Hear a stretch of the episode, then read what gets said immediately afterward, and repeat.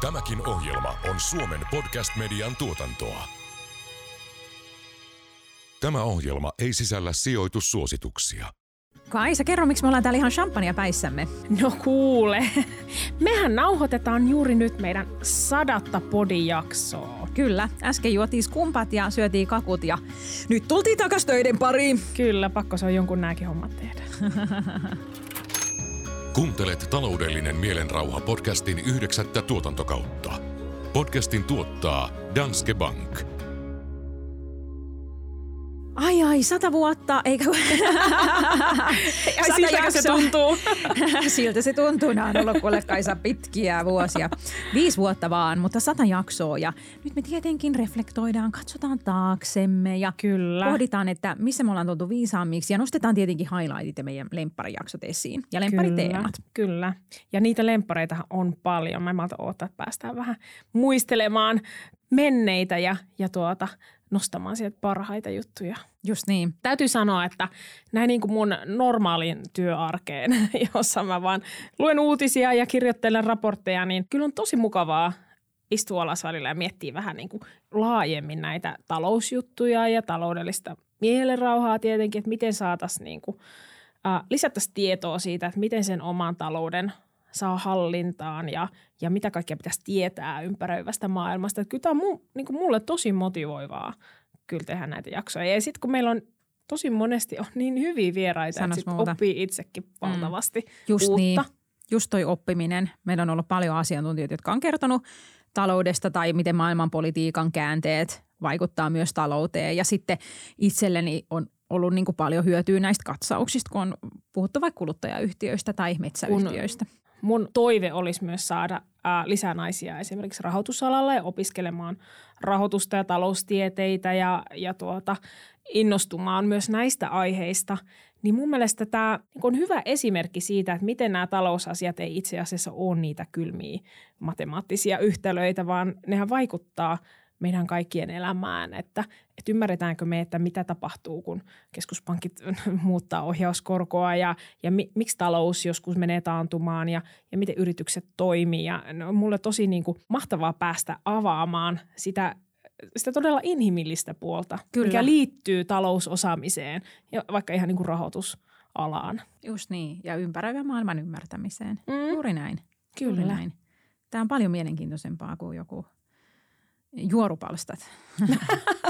No Tai siis se kyllä tavallaan niinku onhan se, lukea. niin, saa, saa, saa totta kai. Ja, ja, mutta et kyllähän tämä on, niinku, onhan, kyllähän se- sekin liittyy tietysti spekulointi ja sellainen liittyy talouteen ja yllätykset Mm. ja arvaamattomat tilanteet. Ja, Niin ja ennustaminen Mm. ja, ja, ja tuota, spekulointi, että mitä tulee tapahtuu seuraavaksi. Ja sehän tietty niin kuin monelle esimerkiksi se osakesijoittamisen suola, että seurailee niitä yhtiöitä ja yrittää löytää se voittavan hevosen. Mutta mun mielestä se niin kuin sijoittamiseenkin liittyy niin paljon muuta. Että jos mä ajattelen vaikka omaa työtä, niin mulla on valtavasti hyötyä siitä, että mä oon kiinnostunut monenlaisista asioista ja, ja va- vaikka silloin, kun mä olin osakesalkuhoitaja, niin se, että kun sä tapaat aina yhtiötä ja sä opit, että miten se yhtiö toimii ja mitä ne tekee ja kuka niitä tavaroita tai tuotteita palveluita ostaa ja, ja miksi, milloin sen tuota, niin kuin tu- tulos kehittyy hyvin ja, ja ne on niin monimutkaisia ja mielenkiintoisia asioita, että se on kyllä niin kuin ehtymätön uuden tiedon lähde, tämä Mm. niin kuin koko sijoittaminen ja talousmaailma. No miten on, löytyykö sitä taloudellista mielenrauhaa omasta elämästä? No totta, toki. Kyllä mä henkilökohtaisesti täytyy kyllä sanoa, että suurin hyöty on ollut näistä meidän kaikista juristivieraista, jotka on niin kuin saanut ne omatkin paperit sitten laittamaan kuntoon. Että kun on tarpeeksi monta kertaa kuullut sen, että kannattaisi olla ne paperit kunnossa, niin kyllä sitä viimein sitten ryhtyy toimeen. Mm. Että se niin kuin ihan konkreettisesti on, on joutunut tekemään asioita vähän eri, eri tavalla. Just niin. Ja, ja kun me viisi vuotta sitten aloitettiin, niin, niin silloin oli vähemmän rahaa säästössä kuin nyt. Että kyllähän sitä voisi sanoa, että taloudellinen mielenrauha on lisääntynyt. Mm, Varallisuus on kasvanut ja se on ainakin mulle semmoinen, niin kuin, ja mähän on niin kuin suuri myös semmoisten käteispuskurien ystävä ja, ja kaikki eivät ole tästä samaa mieltä, koska inflaatio syö varoja, mutta näin me ihmiset ollaan erilaisia, että se, se tuo mulle niin kuin turvaa, että on helposti irrotettavissa Mm. olevia rahoja, jos jotain tapahtuu.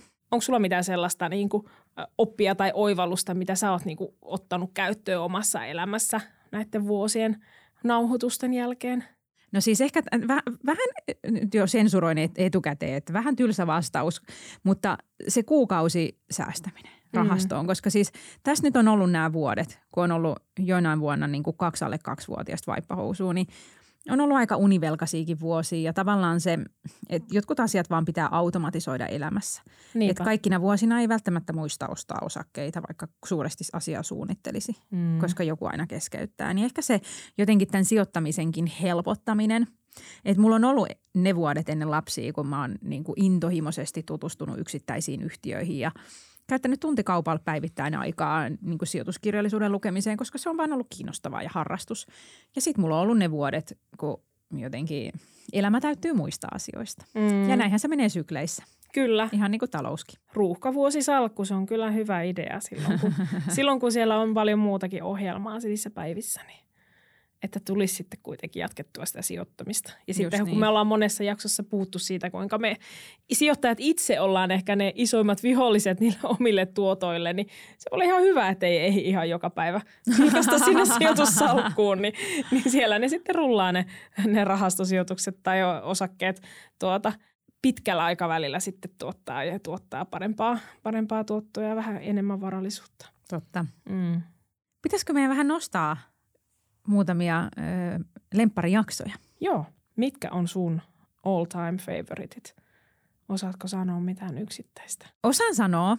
Meillä on ollut monta kertaa vieraana juristi Sanna Herrala. Mm. Näistä viimeisin jakso on numero 81, mihin myös meidän seuraajat sai laittaa kysymyksiä ja hän niihin vastasi. Ja ne oli sella, se oli tosi hyvä, että me kysyttiin seuraajilta, koska Niinpä ne oli niin, kuin niin monitahoisia kysymyksiä, että me ei oltaisi ehkä osattu semmoisia keksiä. Että no me oltaisiin vaan kysytty, että kuka perii kenetkin, niin kuin, kun Niinpä. joku kuolee ja näin.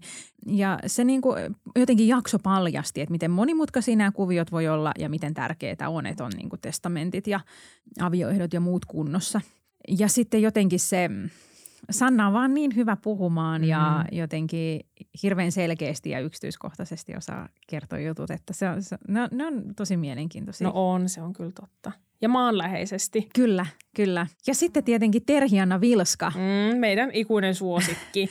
Meidän todellinen suosikki on sen, hän, hänen jaksonsa jälkeen seurannut myös hänen uransa ja häntä voi nähdä usein ajankohtaisohjelmista tai huomenta Suomessa puhumassa. Hän on siis kulutustutkija ja sosiologian, sosiologian professori Jyväskylän yliopistosta. Ja toi kyllä niin mielenkiintoisia faktoja tiskiin. Mm. Muun muassa sen, että miten eri tavalla poikien ja tyttöjen kuluttamiseen suhtaudutaan. Kyllä. Ja, ja mä näin äskettäin ö, otsikon erään toisen pankin ö, tuota, tilastoista, että, että yhäkin pojille sijoitetaan enemmän kuin tytöille. Joo että hänen niin kuin nämä nostot tavallaan tästä niin kuin, rahan käytöstä ja sukupuolittuneisuudesta siinä ja, ja muutenkin tällaiset niin kuin todella oivaltavat faktatiedot siitä, että mi, miten me rahaa käytetään ja mihin asioihin. Se jakso kannattaa kuunnella. Se on jakso 26, talouskasvatus, miten lapsille puhutaan rahasta. Aihe on edelleen ajankohtainen. Mm. Siinä on paljon tutkimustietoa ja just näitä, että, että miten niin kuin helposti poikien johonkin mopojen rassaamiseen suhtaudutaan. Että totta kai siinä saat lapseni siihen rahaa, kun sitten taas e, asiat, mihin, millä tavalla tytöt saattaa omaa identiteettiään rakentaa, niin koetaan pinnalliseksi mm. ja jotenkin rahan tuhlaamiseksi. Kyllä. Ja se, siinä oli kyllä paljon sellaista uutta, mitä en ollut itse kuullut. Kyllä. Ja mun mielestä toit hyvin esiin tässä tämän niin kuin myös teeman, mikä meillä oli tämä meidän koko niin sanottu lasikatto lompakossa kausi. Eli siis meillä oli kokonainen kausi, missä me keskityttiin muassa tasa-arvoasioihin ää, jaksosta 65 eteenpäin, yhdeksän jaksoa ja, tuota, ja ne oli kyllä tosi mielenkiintoisia vieraita. Ehkä vähän erilaisia vieraita myös kuin mitä meillä yleensä on, jos meillä on aika usein ekonomisteja tai tutkijoita, kulutustutkijoita tai rahan salkuhoitajia, niin nyt meillä oli esimerkiksi uh, UN Womenin toiminnanjohtaja Jaana Hirsikangas Joo. puhumassa siitä, että onko Suomessa, onko Suomi oikeasti tasa-arvoinen mm. maa vai ei. Ja meillä oli puhuttiin lapsisakosta, mikä on mun yksi lemppariaiheita, että miten epätasa-arvoista se on se niin kuin lasten, lasten saamisen taloudelliset vaikutukset ää, iseihin ja äiteihin, jos puhutaan heterosuhteista. E- eli niin tosi, tosi semmoista niin kuin avartavaa avartavaa keskustelua myös vähän niin kuin jopa politiikan puolelle lipsahtaen. Kyllä, Kyllä. Joo, ja tavallaan jos miettii just tätä Terjanna Vilskaa, joka tutki kuluttamista, mutta, mutta että sehän liittyy niin kuin ihmisten käyttäytymiseen, niin mm. ehkä mä oon huomaavinani Kaisa, että meillä on tämmöinen rakkaus tämmöiseen psykologiaan ja Kyllä. siihen, että miten ihmiset toimivat.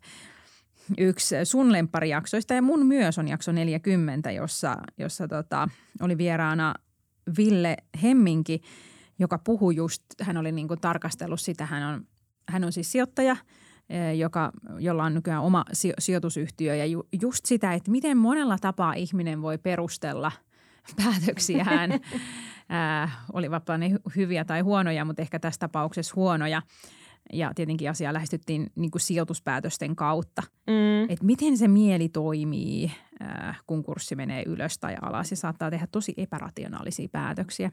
Kyllä. Äh, niin tuotiin näitä esiin. Ja Joo. se on kyllä myös tosi mielenkiintoinen jakso, mikä kannattaa niin kuin tarkalla korvalla kuunnella. Kyllä, ja samalla teemallahan on meillä myös tästä syksyltä oli Viisaaksi sijoittajaksi jakso.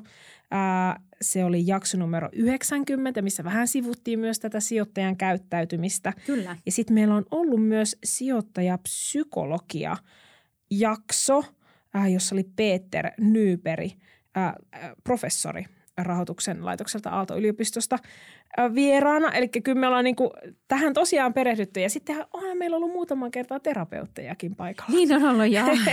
me ollaan niinku laajalla skaalalla yritetty pureutua tähän ihmisten käyttäytymiseen ja muusta puhuttu rahariidoista ja, kyllä. ja parisuhteen, niin kuin miten rahasta puhutaan parisuhteissa.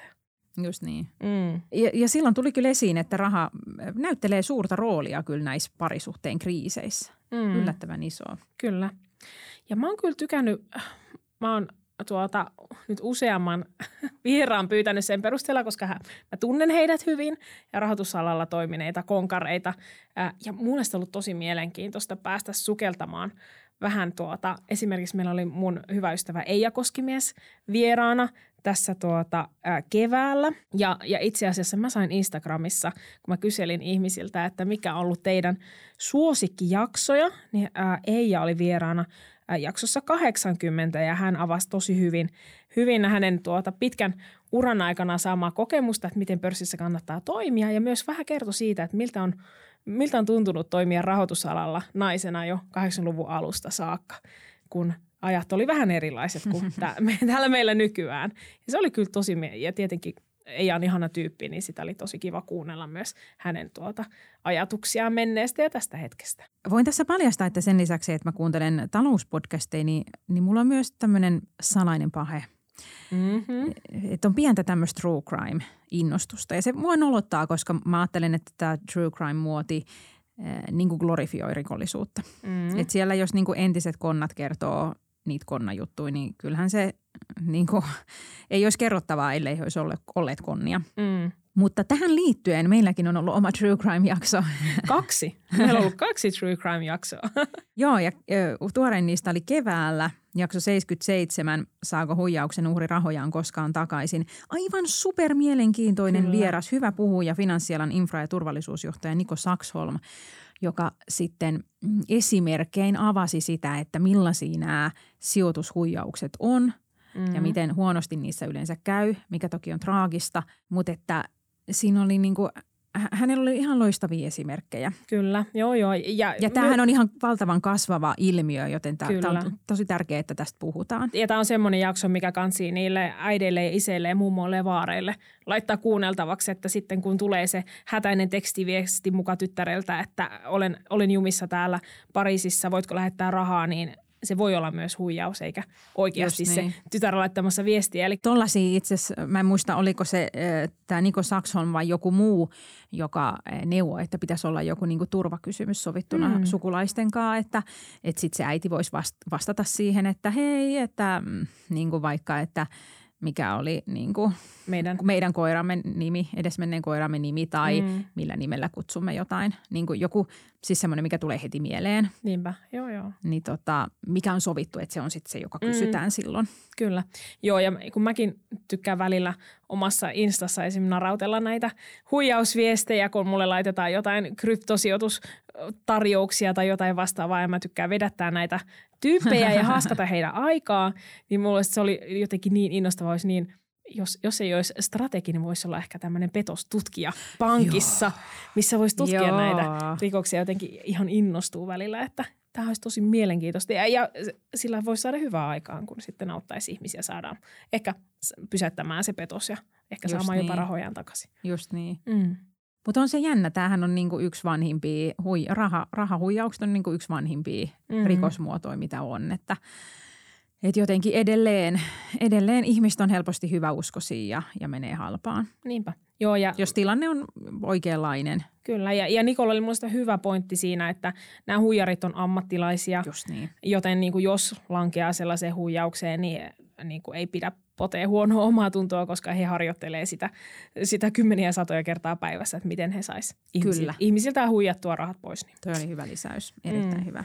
No joulu, jolkotain tulee Kaisa, onko Visa ja Mastercard laitettu vinkumaan ja luototon tapissa, kun lapsille on ostettu keppihevosia ja muita. No Mä en ei. usko, että sä oot ihan sellainen. No ei oo, ei oo ja ei nyt mitään valtavia, valtavia ja lapset on tietty niin pieniä, niin ei ne edes osaa pyydellä mitään kalliita kännyköitä tai muita, niin tuntuu, että aika helpolla pääsee vielä, kun mm. he on mm. tuommoisia päiväkoti-ikäisiä. Mites teillä? Äh, no ihan sama meillä toki, mutta silti jotenkin se lelu, lelujen määrä ja lahjojen määrä kyllä vähän ahdistaa. Mm. Et me oltiin itse asiassa ostettu äh, meidän pojalle, niin kuin hän toivoi semmoista tosi tosi isoa Lego-pakettia, niin oltiin ostettu se hänelle jo synttärilahjaksi. Hänellä oli tuossa syksyllä synttärit, mutta sitten meillä oli kaverisynttärit ja niitä lahjoja tuli niin paljon, niin me ei annettu sitä sitten. Mm. Ja se on nyt säästetty jouluun, että hän saa Niinpä. sen jouluna. Ja me ollaan hänelle sanottu, että, että – että se on niin, tämä on itse asiassa varmaan eka kerta, kun on tullut tehtyä tämmöistä ihan niin kuin rahakasvatusta, koska hän on niin nuoria, ei ole ehkä ollut semmoisia hetkiä, mutta että, että että niin kuin sovittiin itse asiassa jo silloin, kun hän toivoi sitä synttärilahjaksi, niin että hänellä oli semmoinen Lego-esite, missä oli aika paljon kaikki ihania paketteja, että nyt saat niin kuin valita yhden – ja sitten ostetaan se niin kuin isovanhempien kanssa yhdessä. Mm, et, et mietin nyt, että minkä näistä todella haluat. Ja kyllä me sitten käytettiin viikkoja siihen miettimiseen ja se suosikki aina vaihtui. Ja, mm. ja mä niin kuin valmistelin häntä siihen, että nyt sä saat yhden, mutta sä voit saada myös yhden tosi ison, missä on paljon rakennettavaa. Niinpä, joo. Ja sitten hänelle mä mielellään ostan myös tuommoisen vähän kalliimman ja isomman leikopaketin, koska mä tiedän, että hän todella tekee niitä. Että se mm. myös tulee leikkiin. Mm. Että sitten ehkä huomaa, että jotkut – meillä taas sitten jotkut tämmöiset figuurit niin kuin on sellaisia, että ei mm. niin silleen tule leikittyä jollain niin kuin ryhmähaukoiralla. Niinpä. Mutta tollaiset, niin missä on jotain just palapelit ja leekot, ne on aivan mun suosikki. Niissä on niin kuin, et, kun se oikeasti tempaa sen lapsen mukaansa, siinä tulee keskityttyä, mietittyä, että miten nämä menee. Joo, joo, se on, on niin oikeasti just niin. Mm. Ja sitten mä oon vähän ajatellut, että jos ostaisi sitten myös jonkun muuttuva labyrintin junioriversion tai jonkun uuden mm. lautapelin. Meillä joku, joku Kimble ja mä lapsuudesta asti vihannut Kimblee, se kauhean popsautteleva noppa ja jotenkin se on niin, siinä ei voi silleen taktikoida. No ei, et, ei, et ei. Pitää olla vähän, siis tuommoiset sattumanvaraiset pelit on musta vähän tylsiä. Niin, niin, joo, joo. Joo, mä odotan, että lapset kasvaa, että pääsee oikein kunnolla pelaa niin. lautapelejä niiden kanssa. Mutta on ajatellut, että joku olisi kiva niin kuin harjoitella jotain lautapeliä. Ja mm. sitten mä muistan, että omassa lapsuudessa sitä muuttuvaa labyrinttiä pelattiin, niin mm. se olisi niin kuin ihanan nostalgista hankkia kyllä, se sama. Kyllä, meillä on se. Kyllä Onko lapset, se hyvä? Joo, ja se, meillä on se niin kuin NS-aikuisten Aikuisten, versio, että joo. kyllä se ainakin tuota meidän, meidän tuota esikoinen viisivuotias, niin ihan wow. pystyy pelaamaan sitä. Joo, joo. joo. Ja onko se miettinyt, kuinka monta la- lahjaa lapsille tulee? Olen miettinyt, ei ole vielä otettu puheeksi, mutta ollaan niin kuin miehen kaavasta puhuttu, että pyydettäisiin isovanhemmilta, niin kuin, että jos he sit haluaa jotain ostaa, niin että ostaisi vaatteita. Mm. Et en mä tiedä, tarviiko ne muuta kuin, että molemmat saa niin kuin yhdet leikopaketit, sitten voisi olla yhteisenä sitten se lautapeli tai joku tuollainen. Mm. Että musta ne ei tarvi enempää. Mm. Mäkin aina ajattelen, tai no aina, lapsia en tiedä, niin monta vuotta ollut, mutta mä jotenkin ajattelen, että mulla olisi muutama lahja ihan hyvä – mutta jotenkin mulla tulee semmoinen mania, mania ennen joulua. Että onko niitä nyt tarpeeksi niitä lahjoja, että ei, todellakaan lapset ei saa mitään kymmeniä lahjoja. Mä ajattelin, että jos nyt niinku viisi olisi jo aika paljon. Joo. Siinä on jo niinku leikittävä ja uusia juttuja. Just niin. Mutta kunhan vaan niinku, just mua niin ärsyttää ne sellaiset lahjat, että, että ne niinku on nostettu, kun ne on ollut kivan näköisiä ja sitten niillä leikitään kaksi tuntia ja sitten ne jää jonnekin Joo. nurkkaan pölyttymään. Niin. Tuollaiset on hyviä mun mielestä. Meillä on eh, yksi mökillä niin kuin yksi junarata ja sitten kotona Brio-junarata. Niin sitten kun piti toivoa jotain ja on, on niin kuin jo kaikki lelut, niin sitten me toivottiin, niin kuin, tai mä toivoin lapseni puolesta, siihen Bria-junarataa uutta osaa. Niin, niin lisää niitä Et, palikoita. et jos se tavallaan on niinku semmoinen toimiva lelu, niin sittenhän sitä voi kasvattaa. Ja sehän mm. on ihan, siis mikään ei ole parasta kuin tehdä maailman pisin junarata.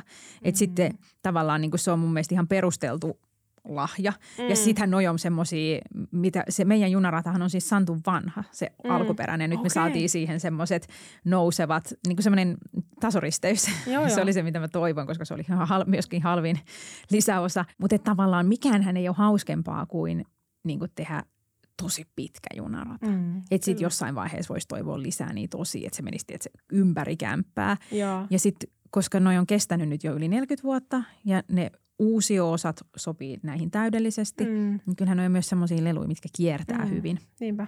No miten sitten, onko sä ajatellut tänä vuonna, nyt vuosi päättyy, niin tehdä budjettia ensi vuonna? En. Mitä, mitä, mitä? Joo, mä oon tuossa niin vähän sille valitettavasti vastarannan kiiski, mutta mä ajattelen, että niin kuin, mä koen, että mun tulot ja menot on silleen balanssissa, että se ei ole Mm. tarpeellista. Mm. Ja mä ajattelen niin kuin myös, että en mä niin kuin suunnittele, että mulla on niin kuin moni asia balanssissa. Mun mielestä mä syön ihan perusterveellisesti, liikun ihan tarpeeksi, niin mua jotenkin ahdistaisi, jos mä alkaisin, että se pitää ruokapäiväkirjaa. Mm. Niin mä ajattelen, että tossa on vähän sama, että, että jos mä koen, että niin kuin jää enemmän säästöön niin kuin pitkällä aikavälillä, kun tulee, eikä kun tulee enemmän sisään kuin jää säästöön. Miten se menee? No joo. Kun menee know, ulos. Joo, mutta että et ei mene niin kuin pakkaselle Niin. vuositasolla. Niin. Kuukausitasolla toki joskus menee. Niin, niin sitten jos se iso kuva on oikein, niin se riittää. Mm. Et, mm, mä ehkä ahdistuisin liikaa. Mm. No ei, siis mähän teen kyllä budjetin, mutta en mä sitä niin kuin kattele päivittäin enkä edes viikoittain enkä välttämättä kuukausittain, mutta sitten mä sen perusteella teen niitä rahasiirtoja automaattisia, että kun sitten kun meillä menee nyt sitten tänä vuonna näin paljon näihin meidän yhteisiin kuluihin, niin sitten pitää kuukaudessa siirtää näin paljon tuonne, että on sitten ne vakuutusmaksuihin ja kiinteistöveroihin ja kaikki muuhunkin rahat valmiina siellä tilillä. Joo. Että se niin kuin on mulle hyvä työkalu. Ja sitten mä oon, vähän mietin sellaista, kun meilläkin on ää, tietenkin asunto, asuntolainan ää, korkomaksut kasvanut, niin kuin kaikilla muillakin asuntovelallisilla varmasti, ellei ole ollut fiksu ja onnekas ja tuota, sopinut jonkinlaista korkokattoa silloin Just hyvänä niin. aikana. Just niin. Mutta tuota, niin mä vähän ajattelin sellaista, että nyt kun on tottunut tavallaan tämmöiseen korkeampaan menotasoon Ahaa. ja, ja nyt kuitenkin ensi vuonna odotetaan, että korkotaso laskee. Joo, mä ehkä arvaan, mihin sä oot tulossa. Niin, niin jos mä kuitenkin pitäisin sen niin kuin menotason ennallaan Joo. ja sen sijaan, että mä, se raha menisi sinne niin kuin lyhen kor, korkomaksuihin, niin mä laittaisin sen vaikka sijoituksiin tai säästöön. Just niin. Toi on ihan loistavaa. Niin, koska se on niin helppoa tavallaan Mm. sitten, että no nyt mulla on enemmän rahaa käytettävänä, niin Just minä niin. niin. Niin laitan nämä palamaan ja ostan niitä tarpeellisia asioita, mitä mukamassa tarvitsen. Mutta, mutta jos, jos vähän niin kuin jatkaisi tätä, kun nyt kun tähän on vähän niin kuin pakko ollut sopeutua, Kyllä. niin se Nerokasta. Niin. Nerokasta. Joo, täytyy ehkä kopsata toi. Tähän itse asiassa nyt täytyy sanoa, että oma korkoni tarkistettiin mu- muistaakseni toukokuussa ja kyllähän se ahdisti, kun se nollasta pinkas neloseen. Mm. Ja ennen kaikkea, kun mulla on se annuiteetti, niin ehkä ärsyttää se, että se, se pääoma ei juuri lyhene. Että kaksi kolmasosaa Mm. mun kuukausittaisesta lainahoitokulusummasta on korkoja ja vaan yksi kolmasosa vähentää sitä pääomaa, niin se ehkä hiertää vielä enemmän kuin se iso kuukausittainen kulu. Mm. Että se todella menee niin kuin Kankkulan kaivoon. No tässä voi lohduttautua sillä, että pääsin nauttimaan myös asuntolainallisena myös nollakorkoajoista. Mutta et jotenkin, että jos nyt sitten ensi toukokuussa jo tarkistetaan alaspäin, niin on vähän silleen, että nyt on jo semmoinen olo, että huh, me selvittiin. Että tuossa mm. se siintää. Mä, mulla on siis niin kuin tässä nyt paljastuu, niin 12 kuukauden Euribor. Täytyy vähän miettiä sitten lähempään toukokuuta, että aionko jatkaa sillä vai vaihtaa. Ää, niin tota, mutta et jotenkin on nyt jo semmoinen helpottunut olo, että huh, Mm. että tässä tämä niinku oli ja ei tämä nyt ollut niin kauhea. Tai ol, ehkä oli, mutta et se on nyt niinku takanapäin ja Niinpä, joo joo. kyllä tästä niinku, Ja inflaatio laskee nyt, että vaikka me ei niinku suoraan sitten ekonomistit puhuu aina, että ostovoima paranee, kun inflaatio laskee ja ehkä jotain palkankorotuksiakin tulee nyt viiveellä, niin vaikka sitä ei ehkä itse sitten omassa lompakossa heti näe, mutta kyllä se niin kuin saattaa pikkuhiljaa alkaa tuntumaan, että itse asiassa nämä hinnat ei enää nousekaan niin kovasti, että, sekin voi tuoda semmoista vähän helpotusta, Niin. helpotuksen tunnetta. Vaikka aina jotenkin täytyy toki muistaa se, että kun inflaatio laskee, niin hinnat ei laske, vaan se hintojen ei- nostopaine laskee. Niin, hinnat ei nouse enää ihan niin paljon. Just niin, just niin. Mutta sehän riippuu, että jos palkat nousee. Kyllä, kyllä, Joo. totta kai. Joo. Mm. Mutta jotenkin, en mä tiedä, onko se tämä joulun ihme vai mikä, mutta et, e- eikö se ole vähän semmoinen olo, että voisiko tässä sittenkin olla valotunnelin päässä? Et kyllähän tämä koko vuosi oli jotenkin, tai ehkä useampikin vuosi. Tässä on ollut kaikki koronat ja hyökkäyssodat Mm. ja et on ollut näitä kriisejä ja ja just nämä totta kai sitten korkojen nousu ja inflaation niin räjähdysmäinen nousu myös, niin et kyllähän tuntuu, että aina kun taloudesta on puhuttu mediassa, niin se on ollut semmoista huokailua. Niin on jo, että kyllä niinku se taloudellinen mielenraha on ollut koetuksella tässä kyllä viime aikoina. Että se on kyllä totta.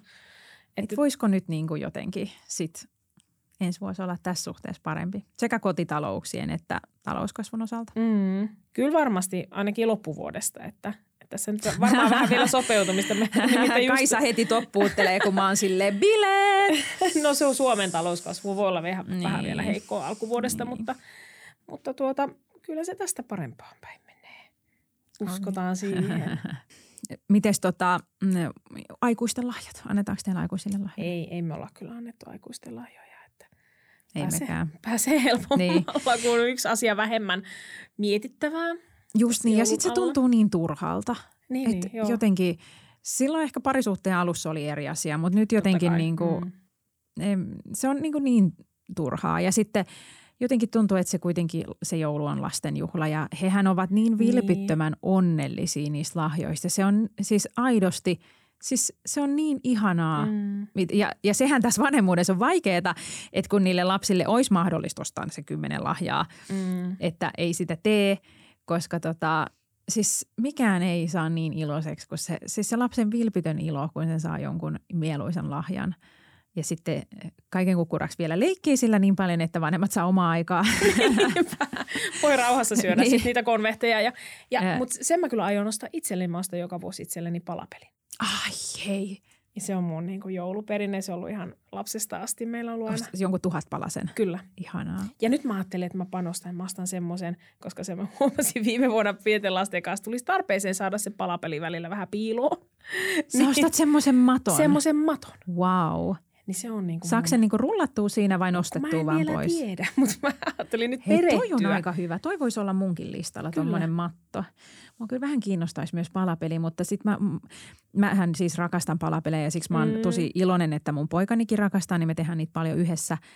Mutta mä oon vähän huolissani, että viekö se sitä aikaa mun neulomiselta. Niin. Että tässä niinku heti sitten, kun mä haluaisin myös neuloa. Vaikeita valintoja. Mm, ei ole helppoa. Niinpä. Mutta eihän jouluna kukaan nuku. Silloin val- valvotaan ja hykkeillään ja katsellaan joulukuusen valoja ja tehdään kaikkea. Oleskellaan. Eiks niin? Joo, ja sitten joulun jälkeenhän tulee uusi vuosi. Tiedätkö, mitä silloin tehdään? No, Uuden vuoden lupauksia. niin on, mutta mä en kato tee. Sä et Mä- tee mä en niitäkään. harrasta. Mä en harrasta. Kaisa ei juhli joulua, eikä anna lahjoja, eikä... Kyllä juhli, mutta mun mielestä ne on vähän semmosia, miksi, miksi se uusi vuosi nyt olisi se aika tehdä se muutos, kun se voi tehdä nyt. Vähän sijoittamisesta, että kannattaa aloittaa enemmän nyt kuin silloin joskus. no se on totta. Mm. Se on ihan hyvä pointti. En mäkään varmaan, tai varmaan mä niin kuin lupailen samoja asioita kuin ennenkin. Että mä luen enemmän ja menen aikaisin nukkuun, mutta Mm. kaikki tiedetään, että nämä, nämä ei tule toteutuu. Mutta ehkä voisi niinku, ehkä vois vilkasta vähän salkkuu ennen vuoden vaihdetta. Mulla on jotain tota, jäänyt toiseen pankkiin aikanaan. Osakesäästötili, mistä arvopapereiden siirtäminen tois, nykyiseen pankkiin niin on tosi kallista. Mm. Mutta se on semmoinen niin verkkopankki, missä käyn tosi harvoin. Niin mä voisin nyt käydä katsoa, että mitä siellä on ja voisiko jonkun niistä vaikka sit myydä. Mm. Niin, tämmöinen salkun, varsinkin siis si- mikäli ovat ta- tappiolla, Mm, mm, niin saisi siitä sitten vähän. e- Osakesäästötililtä ei voi vähentää. nyt. Sieltä ei Mm, voi, se ei mm. ole osakesäästö. Sanoinko mä osakesäästö? Sa- joo, se on arvoosuustili. Mm. Joo, se ei ole osakesäästötili, niitä saa olla vain yksi. Mm. Se on arvoosuustili siis, että nämä on todella niin kuin vanho jostain kymmenen vuoden Mm. mm. takaa, mikä ei siis tietenkään ole sijoitusmaailmassa todella vanha, vaan ihan normaali Mm. sijoitusaika. Mutta tota, mut silleen, että et kun ne on siellä pois silmistä, niin ne ei ole hirveästi mun ajatuksissa. Mä en Mm. oikein tiedä, äh, miten niillä menee, niin ehkä sen voisi katsoa ja ottaa jotain niin kuin tappioita. Mm. jotta niitä voisi sitten hyödyntää muissa pääomatuloissa. Mutta hei Jasmin, palataan vielä hetki taaksepäin ajassa. Muistatko, kun ekan kertaa mentiin studion nauhoittaa, miten jännää ja uutta ja ihmeellistä se oli? Kyllä, ja mä muistan, kun me ekan kerran tavattiin, niin me oltiin molemmat raskaana. Totta. Ennen nauhoituksia, kun me sovittiin, että tämmöistä ruvetaan tekemään, niin Kyllä, siellä oli ekat vauvat masussa. näin oli. Ja näin ne kuule vuodet ki- kiiri. Ja, ja nyt on tämä sadas jakso ja aika hienoa. Aika hienoa. Mm. Ja tosi hienoa, että te kuulijat olette ollut mukana ja jaksatte lähettää palautetta ja kuunnella näitä meidän jaksoja. Ja Kyllä. sitä saa tehdä jatkossakin. Saa laittaa ideoita ja, ja palautetta. Kyllä, aina saa laittaa ehdotuksia hyvistä aiheista ja vieraista. Just niin. Ja ennen kaikkea ihan mahtavaa, että olette mukana säästämisen ja sijoittamisen polulla. Hei, ihanaa joulun aikaa kaikille ja hyvää uutta vuotta. Just näin. Moi moi! Kuuntelit taloudellinen mielenrauha podcastin yhdeksättä kautta. Ohjelman tuotti Danske Bank. Kiitos kuuntelusta. Jos pidit tästä ohjelmasta, muista seurata podcastia Spotifyssa tai tilaa ja arvostele Apple Podcastissa, niin muutkin löytävät ohjelman pariin.